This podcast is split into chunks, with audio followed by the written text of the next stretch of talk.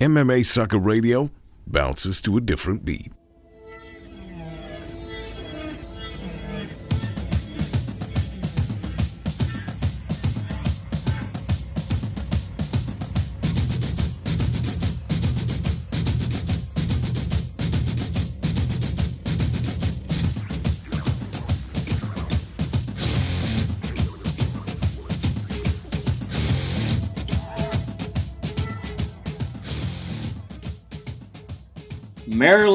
Marilyn Manson. That is what you're going with today. Yeah, bringing it back a little bit, you know, a little old school Manson. Uh, I haven't heard him in a while. I was thinking of what song I should play, and I was going. I was like, oh, What was that? What, were you, what were you going? Oh yeah, when I, when I hear that, that. I think Marilyn Manson. don't you? Oh yeah, for sure. I think was this thinking- intro we're playing right now. Yeah, yeah. All right. Not bad, not bad. I was, I was, I listened to Marilyn Manson when I was younger, but I always felt bad about it because I was a church-going kid. Oh, were you? Yeah, yeah. back, Really? like, long time ago. This was in the '90s. Did you want to get rid of one of your ribs, just like him as well, or what? No, it's uh, but I was I loved Marilyn Manson. I rocked out to Marilyn Manson, but I was always embarrassed at telling you my friends because they're all church going friends too. like, dude, I really like the new. I'm gonna go pick up the new Marilyn Manson album. See you at Sunday school. yeah, if there's anybody, it's just two extremes, eh? exactly. Yeah, yeah. And you watch South Park as well. Yeah, I love South Park. Yeah, I Oh, wasn't your typical church kid. No, No. but you did it. Yeah. Nonetheless. well, nonetheless. Just Oh, like I we're doing this up- show. I grew up in Saskatchewan, right? The, the Bible Belt, pretty much. Right? Wow, yeah. Ca- Canada, I would say, the prairies. Yeah, Pretty much the Bible sure. Belt. Yeah, so it was it was just a way of life. Just a thing we did. But, well, that and um, Chilliwack, but Yeah, Chilliwack or Abbotsford, yeah, out here. Uh, man, pretty good show. Uh, Ray Sefo's coming on. yeah, he's going to chat about World Series of Fighting 3. Goes down June 14th uh, Yeah. in Las Vegas. Should be a pretty good Some card. news coming out today, though, about Yeah, they signed Nick Newell, um, who was formerly with the XFC lightweight champion. Um, he got the belt stripped from him. Yeah, he got it stripped from him because I guess uh, they were saying that the organization was saying that he refused to fight um, this guy named Scott Holtzman, and uh, I guess he, he didn't turn it down because he was scared of the guy or anything like that, which people were making it out to be, but uh, he just didn't feel like that fight was right for him at the time. He figured he was a bigger star than Holtzman is, and why put this guy into the light? And so he, he was released from the organization, and uh, World Series of Fighting picked him up. Probably on to bigger and better things. Hopefully, yeah, Yeah. he's a fantastic fighter. yeah, I mean, good guy. uh, born with a birth defect, he only has um, half of one of his arms. Well, it cuts off at his forearm, I guess, and uh, was able to get eight wins by stoppage out of his nine victories. So he's nine and zero right now. Yeah, crazy, Yeah, crazy. So uh, I can't even imagine fighting with two arms. So Yeah, so we'll talk to Ray. Ceph- we'll talk to Ray Sefo about uh, about that signing as well as you know they're on to their third show now, and um, you know we'll ask him sort of has he got the kinks out of uh, out of everything, and you know how are, you know they got a little bit of momentum. I mean they got some some solid guys. I mean, but it seems like they're developing some talent. They're going out there and, and getting some young guys. So and yeah, I still I, I want to know if he's going to actually fight for the organization or not. yeah, because we asked him that before. He said that was the plan that that he might do that, and and it'd be interesting to see Ray back in the cage. Yeah, for sure. And uh, you know, uh, we'll talk to him. It's all we're, you're looking at me here, but you're texting. Are we trying? We're trying to effort uh, John Pollock for tonight, right? Yeah, he he Law Radio, MMA report on TSN 1050. So for the Fight Network, he's a host there. We'd like to have him on. Yeah. Um, we're gonna try and, as you said, We're effort efforting. him, effort him, and uh, Effort him. if we don't have Efforting. him, then uh, it's We just you and I and you and a date, and and Ray Sefo. What a date, eh? Jeremy and Trevor and Ray Sefo. it would be like a little sitcom, like three guys live in a house. Ray sits in between us. Yeah, Ray's always in between us. He's our protector. Anyway, wow, that's went off the rails, didn't it? yes. Um, awesome. Let's get to uh, let's get to talking fights, I guess, eh? Exactly, I'm yeah. looking at you. What do you want to do like, what- next? yeah, what- what should we going do next, Jeremy? well, this Um, past weekend there was a pretty big well, fight want, card. yeah, I want to talk UFC 160. for Heck sure. yeah. Absolutely. Last weekend, uh, fun card. It was actually uh, quite interesting. Yeah, many people were coming into it. You know, UFC 160 main event, Cain Velasquez, Antonio Silva, big deal, right? Most under underworth, underwhelming main event in, Yeah. in like almost UFC history, I'd say. No one was very excited about it. Um, but this card overall set up bigger pictures than most cards the UFC has. We got to find out who the next lightweight contender is. We Mhm. got to find out who's fighting in the heavyweight division for the title next. I mean, Mhm. some big things came out of Well, it. Donald Cerrone looked really good. Let's well, let's start. Where do you want to begin? Uh, any Max Holloway, who was on our show. I'm going to start with this. Uh, who was on our show last week. Yep. Um, you know, and he looked great against Dennis Bermudez. Kind of, I think he ran out of gas, a little bit of gas in the third there, a little bit. Um, he just didn't have a very good third round, but I, I had him winning that As fight. did most of the Twitterverse. Yes. Everyone thought, you know, uh, Max Holloway stole the split decision. Uh, it, Yeah. Most people had it a unanimous decision, but they said, you know, with the way judges go these days, it'll probably end up being split. But no one that I saw scoring online had it in favor of Dennis Bermudez. No, not at all. No, I, I definitely had Max Holloway winning the first two rounds. Yeah. for sure. Now, whether he was playing it safe in the third, maybe he maybe he was playing a little bit safe, a little more tentative. But I mean, give full credit to Dennis Bermudez. Really turned it on in the third round, and you know, I think at the end of the second round, he had a bit of a. Uh, uh, he was he had uh, I believe he had um, Grant or sorry Grant he had uh, Holloway down. He had a takedown at the end of that second round, which you know I think the judges saw that and kind of scored probably that round um, to Bermudez because yeah. of that takedown exactly, at the end yeah. and because of the way he dominated in the third round. Yeah. So I think you know that's probably There what the judges were look at it. seeing for sure. And you got to remember we're seeing it, you know, on television. They're seeing it, you know, live. It's you know we've got uh, you know a lot of different. Well, I guess now the judges there they have they actually get to sit and they see all the different angles, don't they? yeah. Yeah. Well, I guess it's, it's tough to be a judge, but uh, anyways, I think they got that one wrong. Anything else in the card? Um, well, let's drop down a few Oh, to okay. the catchweight bout where uh, I'm not even going to try to pronounce his name. I, I can say it, but I don't want to. Khabib Nurmagomedov. Nurmagomedov. Yes, so he fought Abel Trujillo, Yeah. and that fight was that fight was awesome. The amount of throws and takedowns and suplexes in that fight, I think, must have been.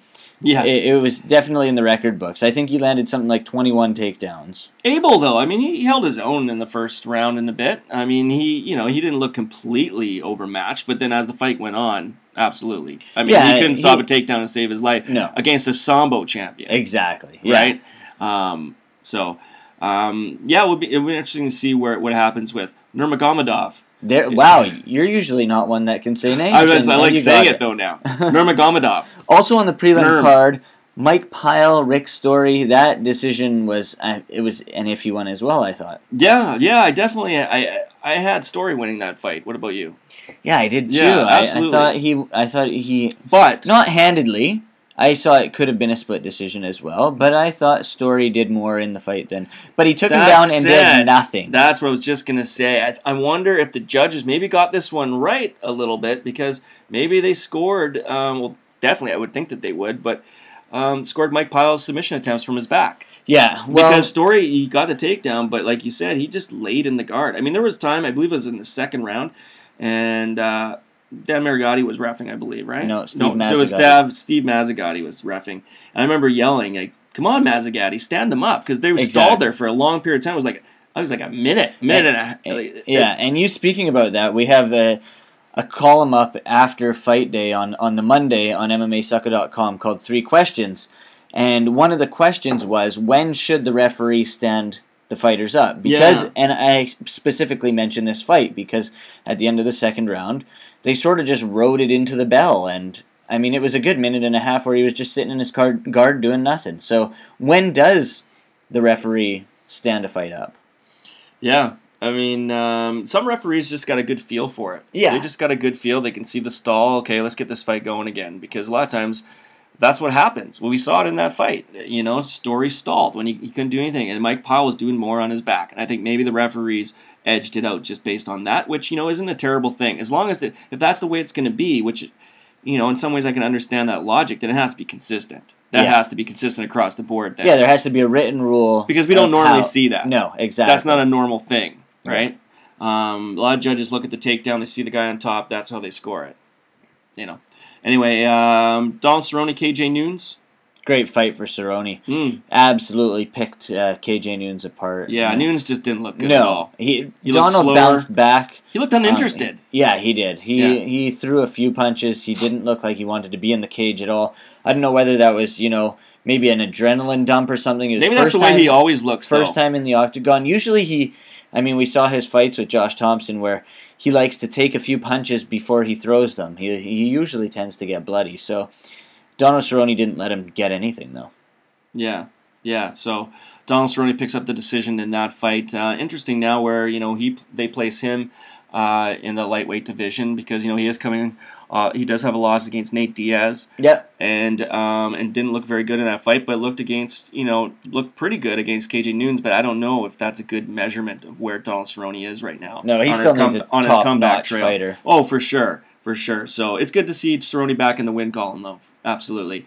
Um, another fight on the card: Gray Maynard, T.J. Grant. This is great for Canada because uh, T.J. Grant uh, picked up a win in what was a, a dominant performance. Oh, Two yeah. minutes Well, and he- seven seconds. Exactly. Yeah, he weathered the early storm. Weathered Gray a landed, little bit. Gray landed a few good punches. I mean, you can't say um, that he weathered and Er- it was a, literally an early storm because this fight ended early. Yeah. And uh, so TJ took a few shots and then landed a beautiful combo that that dropped Gray Maynard, followed up with some ground and pound. Yeah. Uh, we had a chance to talk to TJ Grant today on on Tuesday, and uh, well, actually, Justin Perot had a chance to chat with him about. Yesterday, Benson Henderson said he was surprised that TJ Grant. Obviously, I think you were as well. You chose Gray Maynard in Yeah. this fight. Yeah. A lot of people chose Gray in this fight, and, Yeah. and Benson Henderson was one of those guys.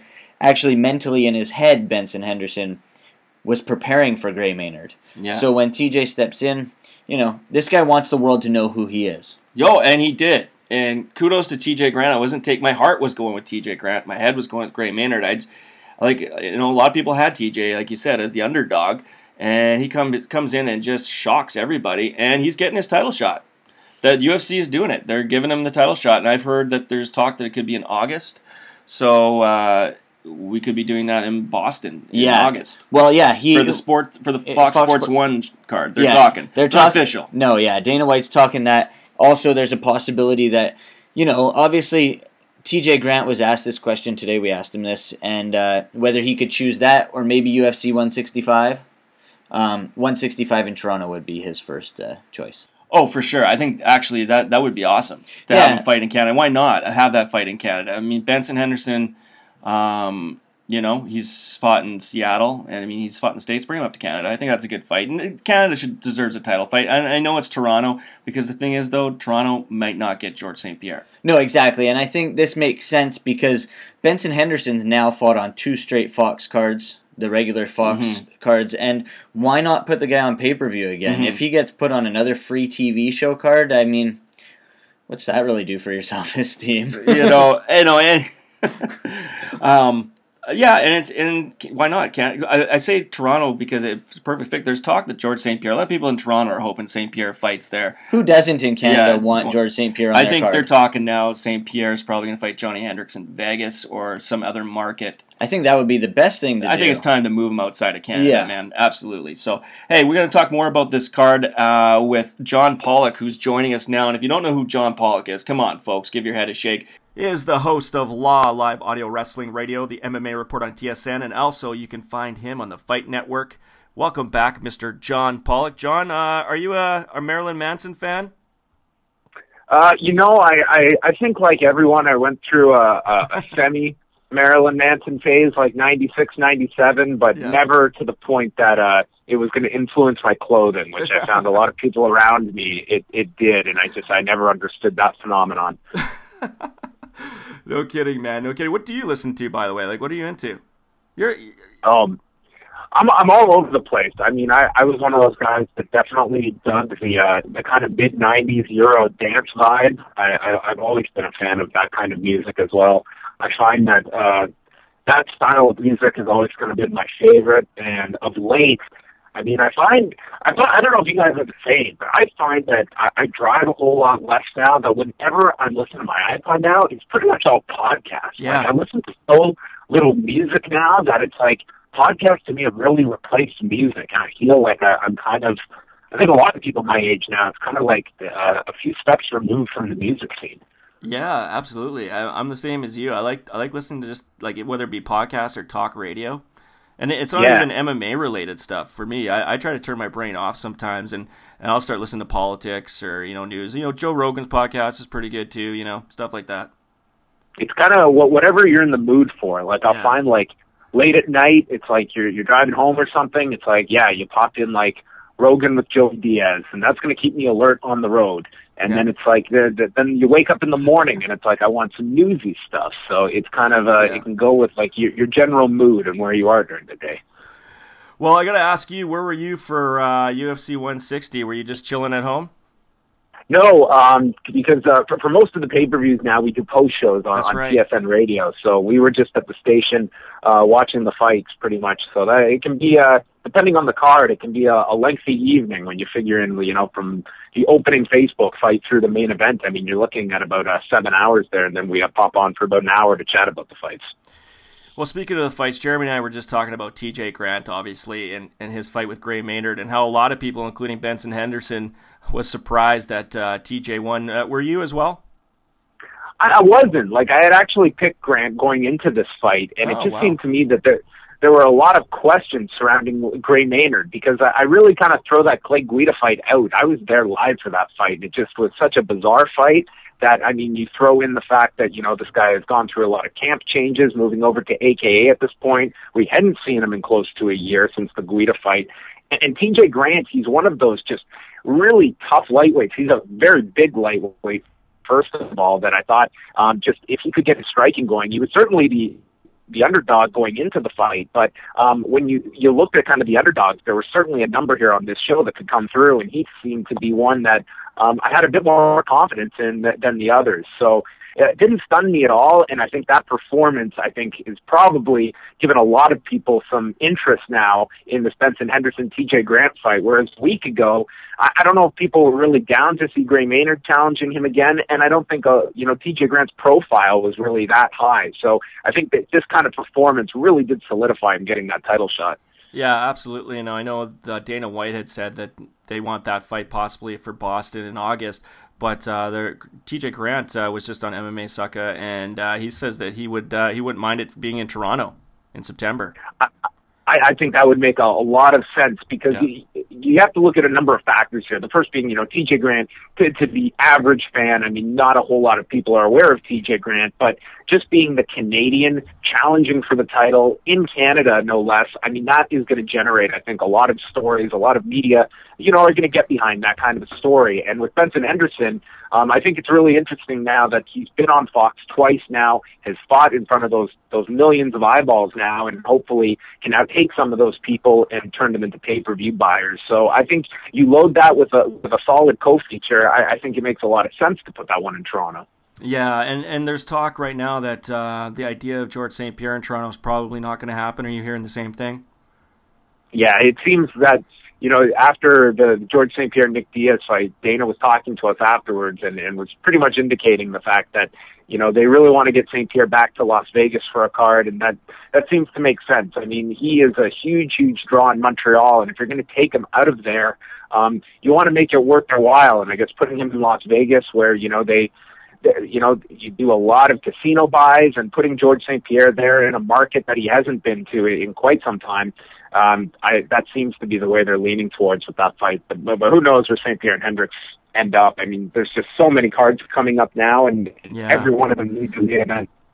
Yeah, absolutely, man. Um, also on the card, we had Glover Teixeira defeating uh, James Te Huna submission guillotine choke. Um, this guy is just for real. Um, we've known that for a while though, but I think a lot of people are starting to recognize.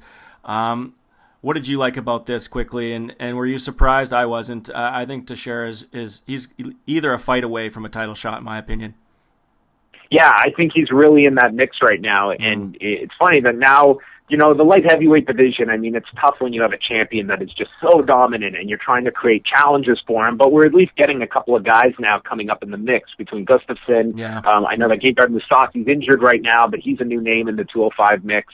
And, and now with Glover Teixeira, um, I would really like to see him paired with, with somebody, you know, that he should be, you know, one fight away from getting that title shot. And Yeah. if you go with Jones Gustafsson, uh, I could see maybe the winner of Evans and Dan Henderson being at least a name to pair with Glover Teixeira, but um, he, he's right at that level right now. I would have really liked to see him and Mousasi, but it just doesn't look like that's going to happen with uh, Mousasi's knee injury. Yeah, with the injury, absolutely. And then uh, in the co-main event, Junior Dos Santos, Mark Hunt. Um, a lot of people thought saw a lot of value in Mark Hunt in, as far as the gambling game goes because that was one of those, like you said, uh, you know, guys who weren't expected to win that uh, some people were going to put some money on because you never know he had a pumper, you know, a, a puncher's chance, right? But um, Junior Dos Santos, I think, uh, started to kind of turn it on as the fight went on, and we saw him sort of take control. Yeah, I mean, uh, many people, this is what they expected. Uh, you know, as much as uh, you can credit my genius for the TJ Grant pick, I was one who put my pick behind Mark Hunt in this fight. Oh, I watched Yeah. just a few uh, days before I watched the the second fight with Cain Velasquez and Junior Dos Santos, and I watched where Cain Velasquez just landed this right hand on Dos Santos, and I couldn't get that image out of my head. That if Mark Hunt gets inside and just lands that right hand, I figured he could stop this guy. But um, you know, you you match these two guys up together, and I mean, nine times out of ten, Junior Dos Santos is winning that fight and won it on Saturday night. It did it very very impressively. So I mean, the natural is to go now with that third fight between Velasquez Yeah. and Dos Santos. But I, I think, you know, for Mark Hunt, I mean, almost a moral victory that this guy lasted to the third round uh, in, in the fashion he did before just uh, a, a knockout of the year candidate stoppage. So Yeah. I think that, you know, Mark Hunt, it was, it was a fun ride, but I mean, to, to put that guy into the title mix is just, it seems to be uh, a tough step for him to be able to take, especially now at 39. It was a fun little run that he had, though. Yeah, that spinning heel kick. I mean, that's just amazing. When you first when I first saw it, it, I mean, probably to many others, it didn't look like he actually hit him. I mean, it looked like he No, completely it, it missed. looked. It was. It wasn't until the, the they showed the replay because you looked Yeah. and yeah, it looks like he totally whiffed on him. So, uh, yeah, I, I thought the exact same thing.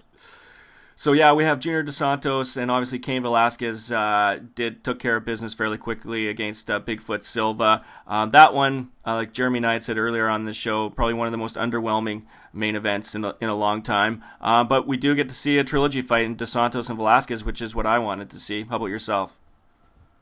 Yeah, I mean, this was if you just look at the way things have shaped up in the heavyweight division. I mean, this third fight seemed like it was an inevitability between these two. Uh, I question that you know we had that Dos Santos Velasquez. The second fight was just so definitive and so fresh in people's minds. But I think that you know th- their performances on Saturday night, uh, especially Dos Santos, obviously, uh, somewhat tapers that performance. And I think that that will kind of be the question going into this third fight: is how Dos Santos uh, addresses you know the, the takedown ability of Velasquez and, and comes back from that. Because I really feel that Cain Velasquez, he, he feels like he's the kind of heavyweight that is going to have a really dominant run here. And we know that his cardio can go for five rounds solidly, where his wrestling is, and those are going to be the areas that Junior Dos Santos is going to have to address here. But it, it's the fight to make. It's the only heavyweight fight that makes sense right now to make. So, and, and it's funny because you look at where these guys are in their careers right now, Yeah. and I mean, who's to say that by when all is said and done, these two could have four or five fights together throughout their career? Yeah, no, uh, that's absolutely Jeremy. I was telling Jeremy that uh, I believe a week ago that uh, you know we we could see these guys fights five, six, seven times. you know what I mean? It's gonna be one of Yeah, those rivalries like that will just never end. Yeah, it's like I mean they're one and two, and I could see them, you know, flipping those those rankings uh, a couple of times. But uh, this third fight, it'll, it'll be interesting because another solid win from Cain Velasquez. It really does kind of leave Yeah. you with a big depth from you know number one to number two. Um, and just Velasquez, I think a healthy Velasquez right now, it's it's really tough to bet against him. Where do you where do you see that fight happening and when? You thinking it's not gonna be until after September? You know, I think it's the kind of fight that I mean, if you were going to put it in in Brazil, I think it, it would do huge there. I know that they've kind of uh, you know teased running a show in Mexico. I just don't know if they're necessarily ready to to throw on a, a giant fight in Mexico and and where that market is right now in terms of uh, uh of putting such a big show there. Um, I, I think that Brazil would make a lot of sense. In the U.S., it feels like you're almost. I don't feel it's a stadium level show in the U.S. And to me, you you want to make this uh, as big a fight as possible. I think just for the atmosphere alone, I think I think Brazil is really your market to to run this at. I think it would make a, a ton of sense, and you could almost have you know, Fabricio Werdum, no matter, you know, how he comes out of the Nogueira fight in a couple of weeks, almost have that as your co-feature. Because I think that was one of the strengths of the card on Saturday was mm-hmm. that by the end of it, the two winners, that's the fight you wanted to see. And I think whenever you can do that style of matchmaking where the viewer is left knowing the next fight they want to see, um, you should be use that to your advantage. And I mean, that could be, you know, two solid heavyweight fights and put it in a, in a Brazilian stadium. That would be awesome. That's such that's such a good idea. Hey, just before I get off the UFC 160 here, uh, just ask I want to ask you about some of the decisions that went down. We were talking about Holloway Bermudez a little bit earlier. I thought that uh, Holloway did enough to win that fight. I also thought uh, I was well. I shouldn't say I thought Rick Story won the fight. I was surprised that the judges gave Mike Pyle the fight. I'm assuming they must have scored him with the, with the work on his back, which I found kind of an interesting scoring. What did you uh, What did you think of the uh, the judges overall? Yeah, those were definitely the two fights that were the most debated. I was like you. I scored the fight for Max Holloway, giving him the first two rounds, and then Bermudez the third. And then with Pyle and Story, I think it all comes down to how you score the first round, and if you know the, the knockdown from Story uh, was deserving of a 10-8. At the time, I scored it a 10-9, and you you go back, and I just saw that Pyle. you know, he was able to defend off his back, and I, I went with a 10-9. But for those that gave it a 10-8, it's a completely justifiable score. And then you've got a draw, really. Um, I gave I gave the second and third to Pyle. Is that a what did you guys think of uh, that? Because the third yeah. round's really what it comes down to, I think, for most. Yeah, yeah. I just didn't think Story did enough with the takedowns. To be honest with you, he was on top, and yeah. it just seemed like Pyle was working more on his back. And, and if that's how the judges scored it, I said, hey, let's keep that consistency because you really don't see a lot of judges out there scoring it that way. Do you know what I'm saying? A lot yeah. of times they look at Story and he's on top, and and even though he's stalled. Um, they, they they take that as the more dominant position, and that's you know it doesn't matter what the guy does on his back. Yeah, I, I find it amazing that we're still having this discussion, you know, of if yeah. a guy's on his back, if that's an advantageous position or not. When you're looking in that second round where Pyle's, you know, he's working his guard game, he's trying for that Kimura. Um, it's just amazing that we still have, you know, some judges that still view, you know, just being on top is suddenly the more dominant position. It's just, uh, it's incredible. So in, in, in a way, that's that was a curious judge's decision because I haven't usually seen it scored that way, and and quite honestly, I'm I'm okay with that if if they've scored it that way. So, um, and moving on here, uh, we just found out uh, just uh, news as we came on air. Miesha Tate is now on the Ultimate Fighter uh, against Ronda Rousey. Cat Zingano uh, out. Uh, we're hearing injury. is that what you're hearing as well? Yeah, I mean, Kevin Iole's got the story out, just indicating that it seems to be a knee injury to okay. Cat Zingano. And what seems really crazy is that Ronda Rousey apparently had no knowledge of this, so that when they do the big scene to start off the series, all of a sudden Miesha Tate is brought in, and Ronda Rousey like freaks out that like what happened here with Cat Zingano. So that episode one wow. is going to be that's going to be quite the reaction and, and, and such to it. So I mean, it certainly adds a lot of drama to the show. But uh, you've got to feel for Cat Zingano not only losing out on the coaching spot, but also uh, fighting at the end of the year. Which I mean, it, I mean, watching the show, everybody knows here. I mean, all of these coaches, I mean, they're bringing in, you know, other coaches to do a lot of the work inside of the octagon and such that this has to be a pretty significant deal if they feel Cat Zingano can't even tape the show and fight in December. I mean, we're we're talking about seven months from now. So I, I've got to imagine it's something like a torn ACL, perhaps an MCL injury. Actually, Obviously, I, I, can cut you off there because um, Cat Zingano actually tweeted out a picture and it's surprising that Ronda Rousey didn't know about this because she actually had ACL surgery today. Oh wow! Well, that's uh, apparently this injury. It took place.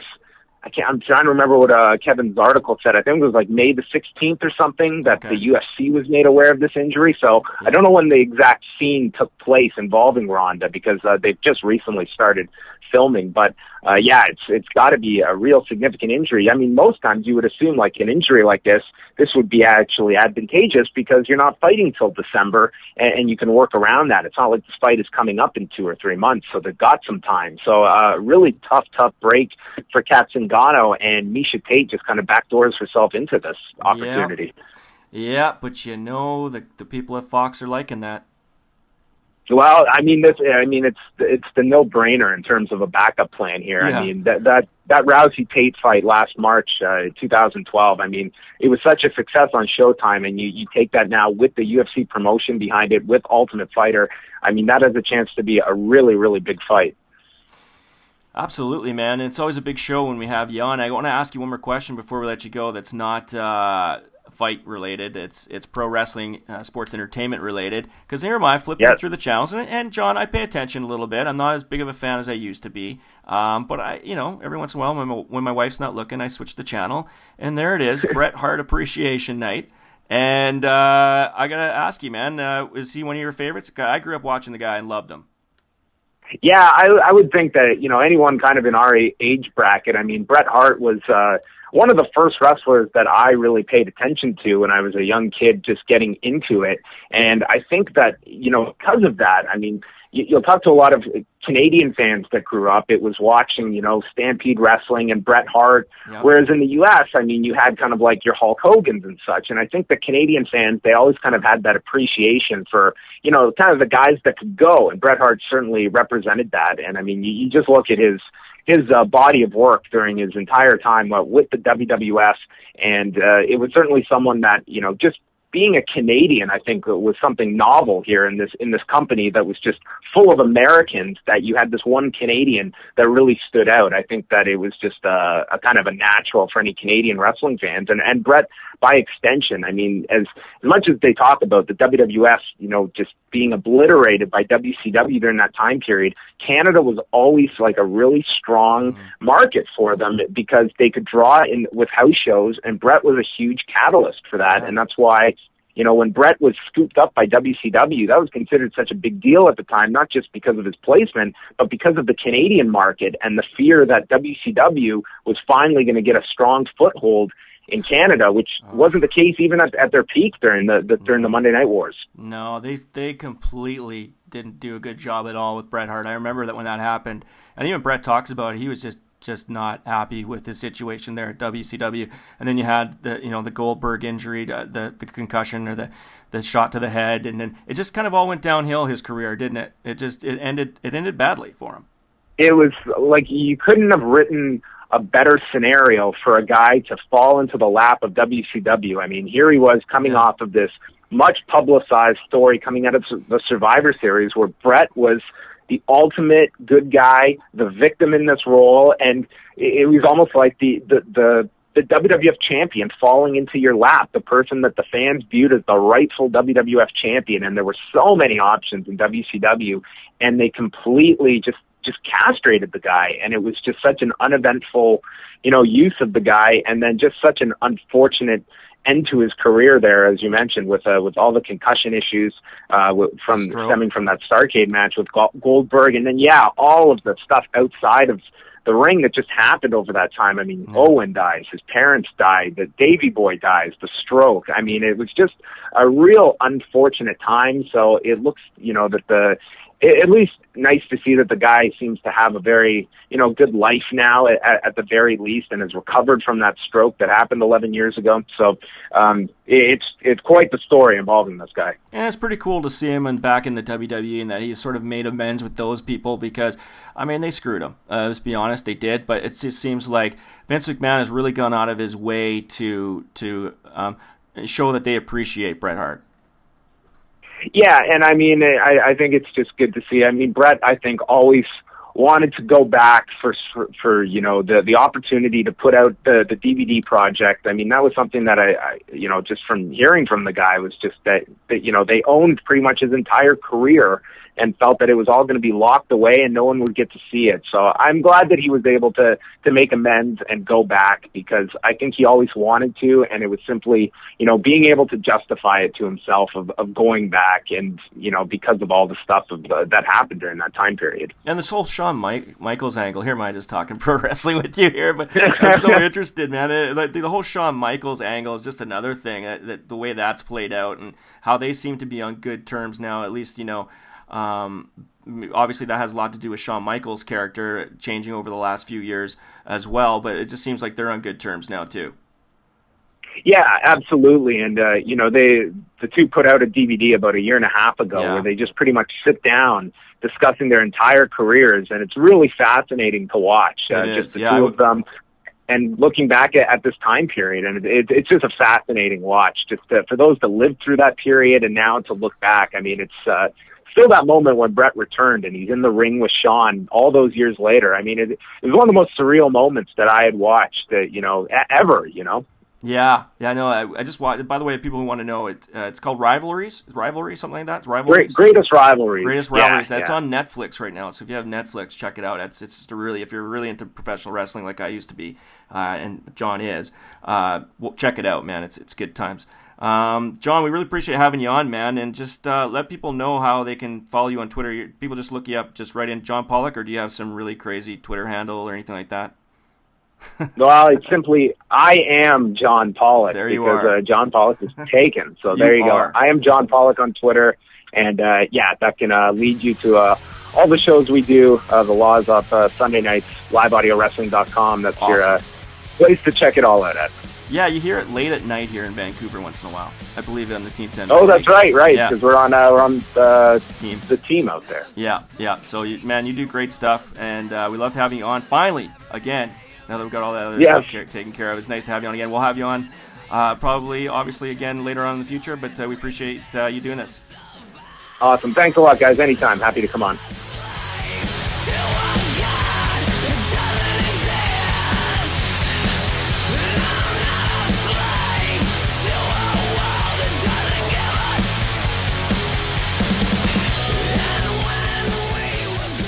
I want to apologize for uh, doing my pro wrestling nerd out. Jesus Christ. Hey, It's an MMA show. It's I called know. MMA Sucka Radio, Yes. but god damn it, Carlin Bardsley ain't gonna listen to this show now. no, probably stopped a long time ago. Hey, by the way, we're going to bring him on for his uh, In the Bar with Bards rant Next week. next week. Yeah, he's, All right. he's preparing for it as we speak. As we speak. All right, he's got. He's going to go on his rant in the we'll bar give him five minutes, and he can just go. On anything he wants. Anything. Hopefully, it has to do with mixed martial Hopefully, arts. well, apparently for me it doesn't. No, No. exactly. Um, you got Ray Sefo lined up. I see. yep. Coming up now.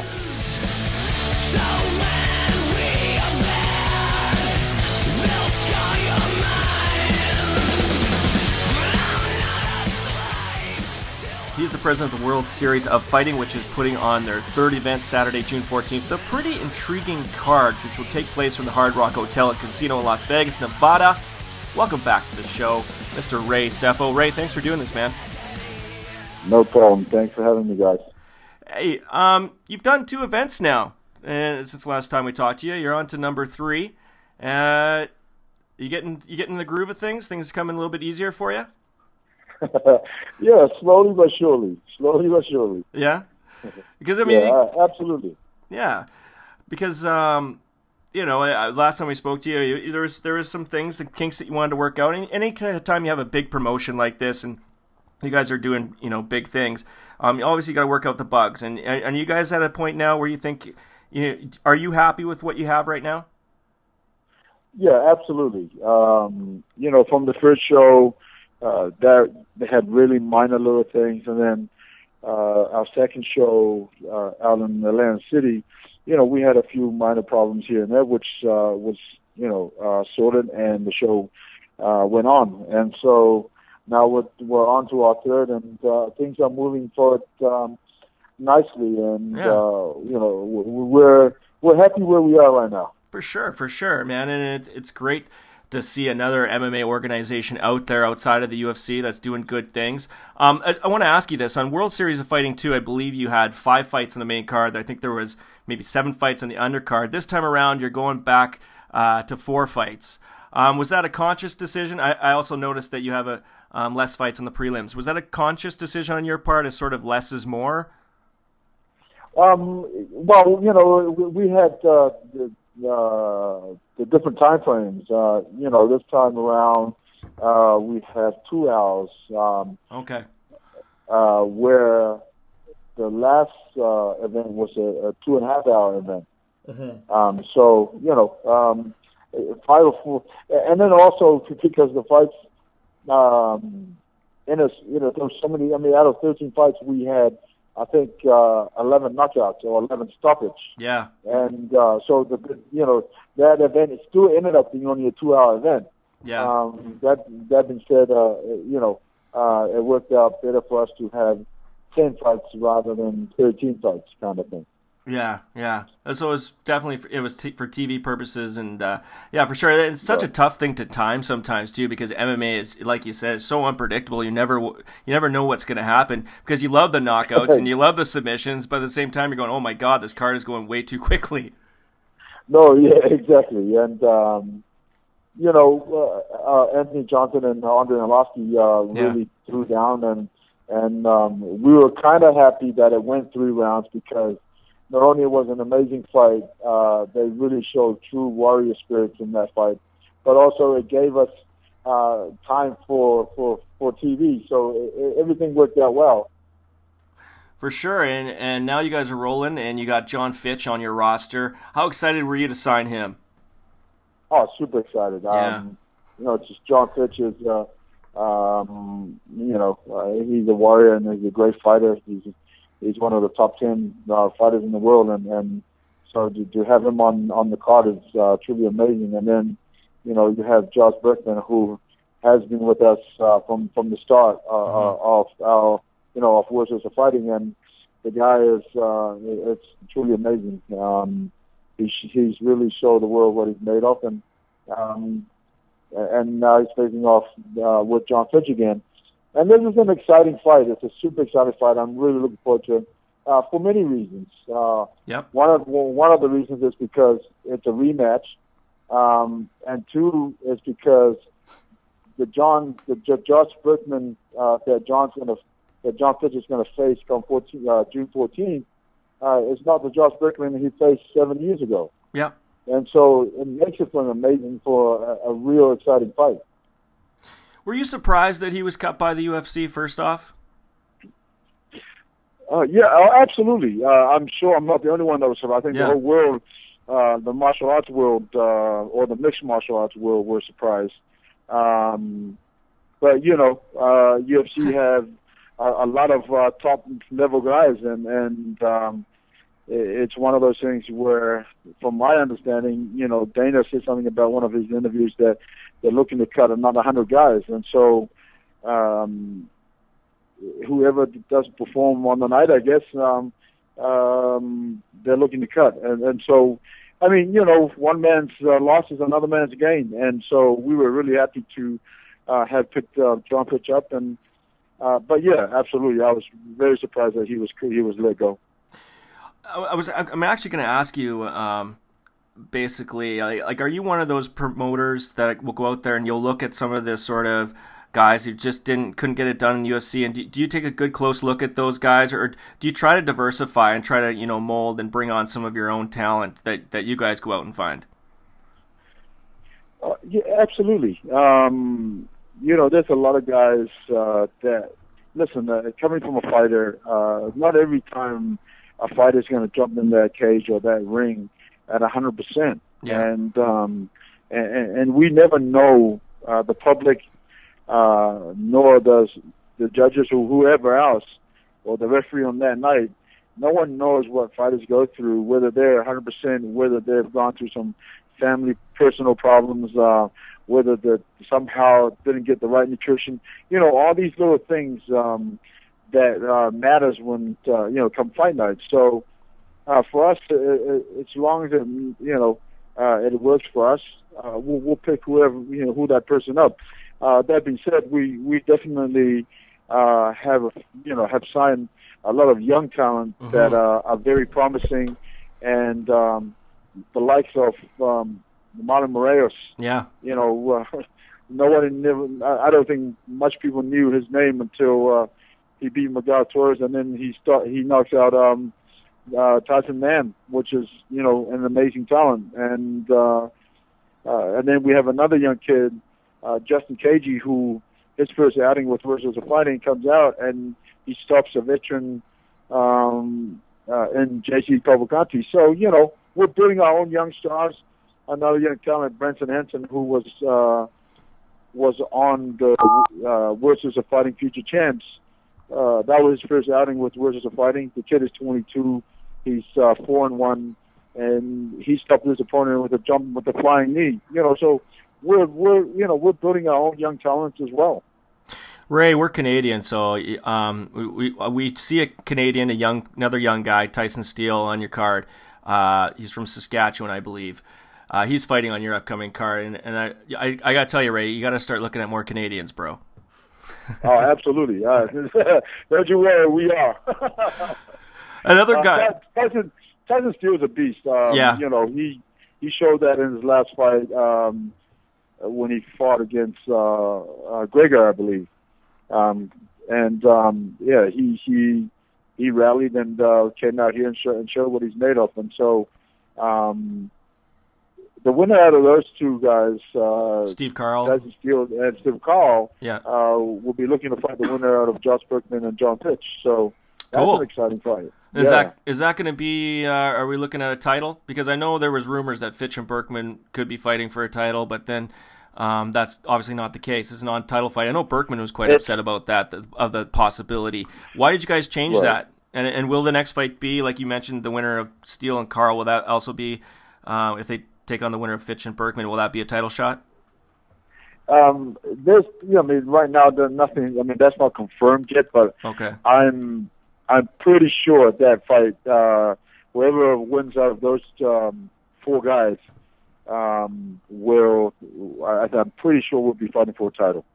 Um, uh, but you know, uh, um, Josh Burkman is uh, um, is an amazing. Listen, we could have easily made the John Fitch and Josh Burkman fight ha- uh, as a title fight. Yeah. Because, uh, who of who they are. Um, but it was just for us. It's, uh, we just you know the team the team sat down and we just thought it was just too soon because um, we wanted to have a little bit of depth in you know in the organization and in our guys before you know it's only our, our third event and yeah we really wanted to you know uh, showcase our guys a little bit more and get the fans familiarized with uh, with a lot of them especially you know being on NBC Sports Network um, so um, it, it just didn't make sense for us to make that a title fight as yet so soon. Yeah. You know what I mean? So, Yeah. um, so we wanted to wait a little bit, and uh, but uh, after talking to Ali the other day, um, and, and of course uh, some of the other partners, and uh, it really does make sense. I think we're definitely looking to do a, uh, a couple of title fights uh, by the end of the year.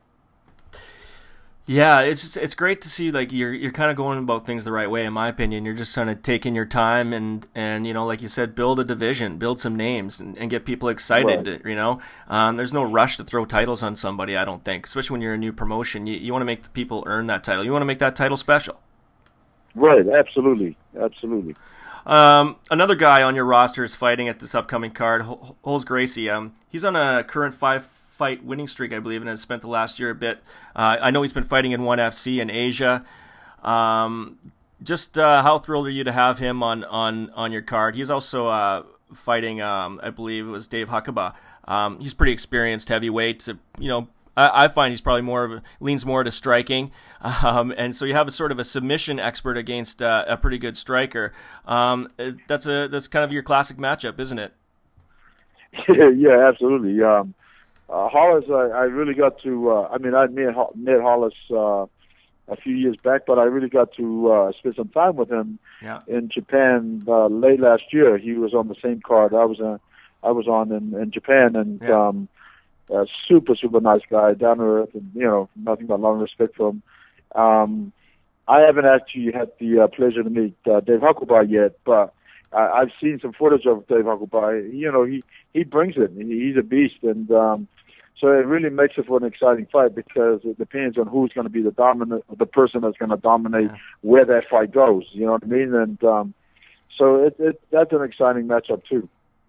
Now, does does, does Gracie does he have a uh, an exclusive um, contract with you guys, or is he still allowed to go over to Asia and fight as well?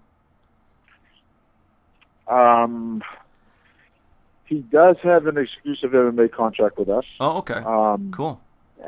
Yeah. Um, but uh, you know, because he does pro wrestling from time to time as well. I Yeah. Think. Uh, well, when I say pro wrestling with IF, I think it's IGF and um, things like that. We've allowed for him to do uh, in Japan, kind of thing. So, Okay. um, yeah, yeah. That's that's a good signing for you guys. I mean, uh, you know, he, he's like I said, his five fight winning streak. He's he's been showing some great, amazing, you know, obvious technical prowess on the ground. Um, that's a guy you definitely could you could definitely make a star. Right, uh, absolutely. Um, and, you know, and um, Rolles is uh, he's a real he's a like I said he's a he's just a super nice guy, and um, yeah. uh, without a doubt, um, uh, you can build him. Another guy who is not coming up on this upcoming card, but you signed. Uh, we just found out today, Nick Newell. Um, you know, he's got one hand. What made you sign the kid when the UFC, you know, has said they were not interested? What What was it about him that, that excited you? Because the kid is an amazing, uh, not a good person, but just an amazing fighter as well. I know everyone looks at uh, at the handicap, but you know, he, he, you signed a, a good, solid fighter.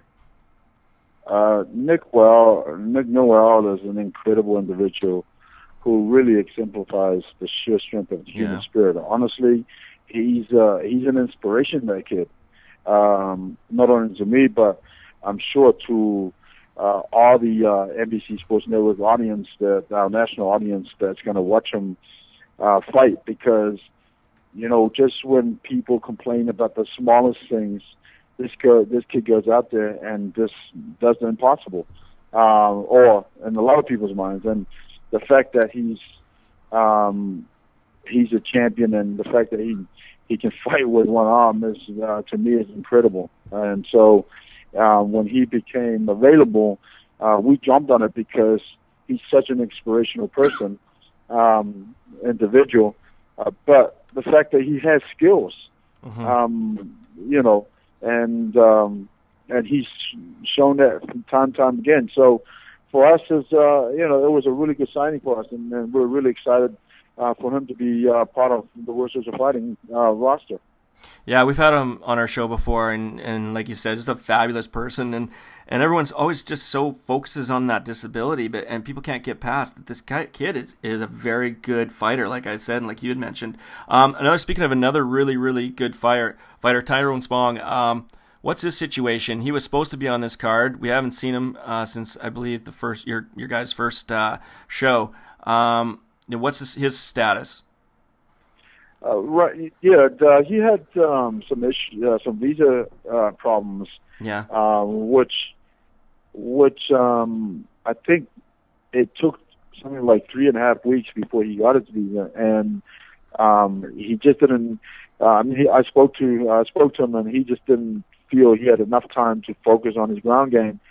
And and his exact words to me was, "Ray, you know what I'm like. I like to you know come there and, and just give everybody a show, and I, I just don't I just don't feel like uh, I have enough time." He said if it was a kickboxing fight, you know, he'll do it with his eyes closed. You know what I mean? And and, and so I truly understand that he didn't have enough time to really prepare for his ground game, especially you know fighting an experienced guy, uh, MMA fighter in, in Angel, and so Yeah. um, you know, so we um, we didn't have a problem with that. I mean, you know, we would have loved to have him on that card, but right now he's um, scheduled to fight in August now. Yeah, that's cool. Now you've Yeah. talked about fighting on one of your cards, but you haven't yet. Is that uh, is that still a plan? Uh, yeah, that's that's in. Uh, it's funny you asked that because that's kind of like uh, in the- uh, in the talks right now. And so I, you know, I, I did mention Tyrone Spong, and I mean, you know, he's looking for a second fight, and you know, you guys have met before in, in K one. I mean, have you guys thought maybe throwing down some MMA? Tyrone fights at uh, as an MMA fighter. He fights at 205. Yeah, that's right. I just looked at it right now. Yeah, yeah. Ah, damn it. Unfortunately, unfortunately, I can't make 205. I can. I can, and it's not because I'm not working out. Okay. um, yeah, man, uh, it'd be good. I mean, have you like have, how much you've you been training lately? I mean, I know you you know you're training other people. Are you actually getting quite serious about this now? You're looking at uh, maybe even August. Yeah, absolutely. Um, I, I train every day. Yeah. Um, you know, the the only times I kind of, I, I miss training is uh, is when I'm away with um, the guys. But Yeah. uh, when I, when I'm at home, I, I train every day. For example, I had strength and conditioning this morning. I mean, yesterday morning, and then I had um, I trained uh, the boys yesterday evening, and then I you know kicked the bag myself, and then Yeah. uh, this morning we had sparring and um, at at Syndicate. So um, I, I train every day. Nice. Uh, yeah. You're still the machine, eh? I, I like to I like to think so. Yeah. Um, you know, I, I got I, I got seven more fights I need to complete, so I better stay like that. That's cool because I mean, people don't know. Like, I mean, you, guys do a lot of. It's a lot of work running, you know, an organization. It's like you're doing Right. and, and being a part of that team there. That I mean, there's got to be times where you're getting pulled in so many different directions. Uh, absolutely. You know, my my daily routine is um, I'm at the gym in the morning, and then I'm at the office all day, and I'm at the gym again in the evenings. And so, um, and you know, in between those times, I I I, I always try and come home for a couple of hours before I go back to the gym, so I can spend some time with my little boy. And um, so, you know, which is uh, really important for me to do. So. Yeah, Uh, sure. But yeah, uh, definitely um, you get pulled left, right, and center. But you know, I love it. I, I love being busy. I, I enjoy it. Um, uh, I have an uh, I have a, a, an amazing team uh, at the office. So you know, um, I'm really um, you know happy with the the way things are moving forward, and also um, not only with my uh, with the league, but also with training and, and what have you. And uh, very, you know, very excited about everything. You know, we've been excited to to have you on and talk to you again, Ray, and and we just you know we wanted to pick your brain about sort of you know how you're feeling about things right now. You're going into your third show, uh, June 14th, Las Vegas. It's John Fitch, Josh Burkman, and uh, take a look at the card. And Ray, just before we let you go, uh, just let people know how they can get a hold of you in the social media universe. Uh, yes, you can find me uh, at Sugar Ray Sefo um, on Twitter, um, uh, or at World Series of Fighting, uh, MMA World Series of Fighting. Um, that's um, at MMA World Series of Fighting, and then the website is WSOF.com. And um, Yeah. yeah, I just want to say thank you to you guys, and of course the fans, and uh, we really appreciate the love and support um, since we've been out here. Perfect, bro. We really appreciate you doing this, and uh, there's still tickets available, right? Absolutely, you can find that on Ticketmaster.com and uh, or at the, um, or they can call it the Hard Rock uh, Hotel and Casino here in Las Vegas, and um, uh, the box office will be able to you know uh, have tickets for whoever that needs tickets. Cool. Thanks, Ray. We really appreciate it, man. We'll talk to you again. Great, thank you so much.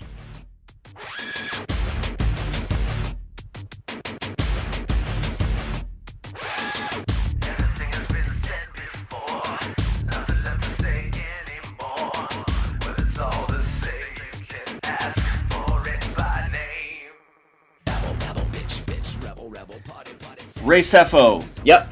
There sure- was even a little bit of professional wrestling talk in there with Rolles Gracie. So, Yeah. fuck, two professional wrestling conversations? Questions, yeah, and two guests.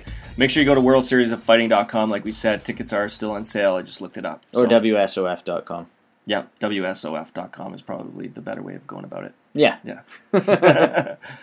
um, so yeah, always good to have Ray on, and yeah, you think they're doing good things? They, they seem to be taking their time. I enjoy watching the fights. Um, I don't. I don't know. Josh Burkman. I, I can't see him, any way he can win this fight. Really. against John Fitch. Yeah. Really? No. Josh see. Burkman surprised me his last fight as well, though. So Yeah. he like- could surprise many. It is the world of MMA. Yeah, you never know. And uh, so make sure you check out World Series of Fighting 3, and we'll have some stuff up on our site, obviously, as we head closer to June 14th. That we will. This has been uh, a dandy of a show.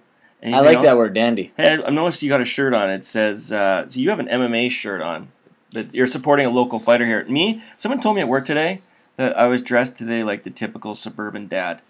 Yeah. I got khakis You and look like you should be on the movie office space or something. yeah, I'm kind of wearing my Where's my stapler? my business I want my stapler. No, no, man. But yeah, I'm wearing my business cash. You're looking all Gap today, and here you are wearing this. Explain the T-shirt. Break Field. Yeah, well, we have a local promotion out here called Battlefield Fight League. Yeah. And our good friend who used to do Road to the Pros over at MMAsucka.com is a professional fighter. His name is Micah Breakfield. He fights for Battlefield Fight League.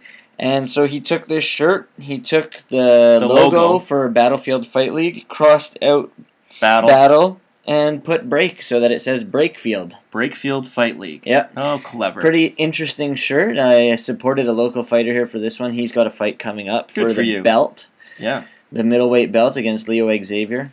Um, In Vancouver. no, not in Vancouver. In, in uh, Penticton. But I mean, like in BC is what I'm trying to say. Out- Exactly. Out, this way. Yep, and uh, looking forward to that fight. Excellent, man. I'm looking forward to next week's show. I'm sure you got something good lined up. Make sure everyone check out MMAsucka.com. And you can find this show on Stitcher, right? Yeah, and iTunes. And uh, hey, did you get your? Uh, Oh. I ordered uh, some Onnit supplements. Did you get yours in the mail? Oh, I got right. mine in the mail today. Really? Yeah, I've already taken two Alpha Brain. two Alpha Brains, and uh, I wasn't too talkative during the interviews on the show. I think it was because I was so zoned out and listening to what these guys were saying. Uh, oh, that's you're gonna say it's the. Uh, no, I'm not saying Alpha it's Brain. the Alpha Brain. I'm just saying I'm I'm I'm f- feeling good. I feel like I'm chatting pretty well with you, and you know, Maybe I going need to get some. Maybe I- you it hasn't come to- in the mail yet. And well, there you go. And if you guys are interested, go over to onnit.com, order some supplements. You get 10% off if you use the coupon code MMA Sucka. And that's on our radio page. Sometimes. Yeah, sometimes. But you can We'll put it on- up there on this one. Okay, and you can find it on our website. Sometimes. Sometimes. Well, it's been sometimes. See you later next week. Let me tell you about who deserves a shot at the United States heavyweight. Let's hear it. I'm the champion. I ought to know. You know, I've, I've been sizing up guys since I came to the WCW. And I think the one guy that stands out the most, the guy that I think has earned a title shot, El Dandy, I think you're a heck of a wrestler. You're a great technician in the ring, and you're a jam-up guy. Whoa. I don't see any Whoa. reason. Wait a minute. El Dandy has been wrestling in, in, in the cruiserweight division here. Please. He's a great wrestler. He's a great wrestler, but my goodness sakes, it's 50 pounds who are you to, to, to doubt El Dandy? Because this guy's a serious professional. Well, let's talk about some serious How about, the, how about hypnosis? Let's get thrown. Psychosis? Psychosis? Whatever, whatever. He's a great wrestler. You know, you can say what you want. You can try to tear these guys down and take them down. But Psychosis great has also he's been a high flyer of the highest Yes, but magnitude. he's this still, guy's a still a cruiserweight. Let's let's get let's Okay, get how about Dean Malenko? I was going to give him a title shot. He was a big man, Oh. wanted to injure me. Hey, come injure me now, you little punk. He's sitting at home with some kind of hokey injury. This is a real injury, Dean Malenko. Dean this is Malenko. like groin pull the likes you've never seen in your whole life. Well, he right now is nursing a very bad sprained ankle. Yeah. And as far as that groin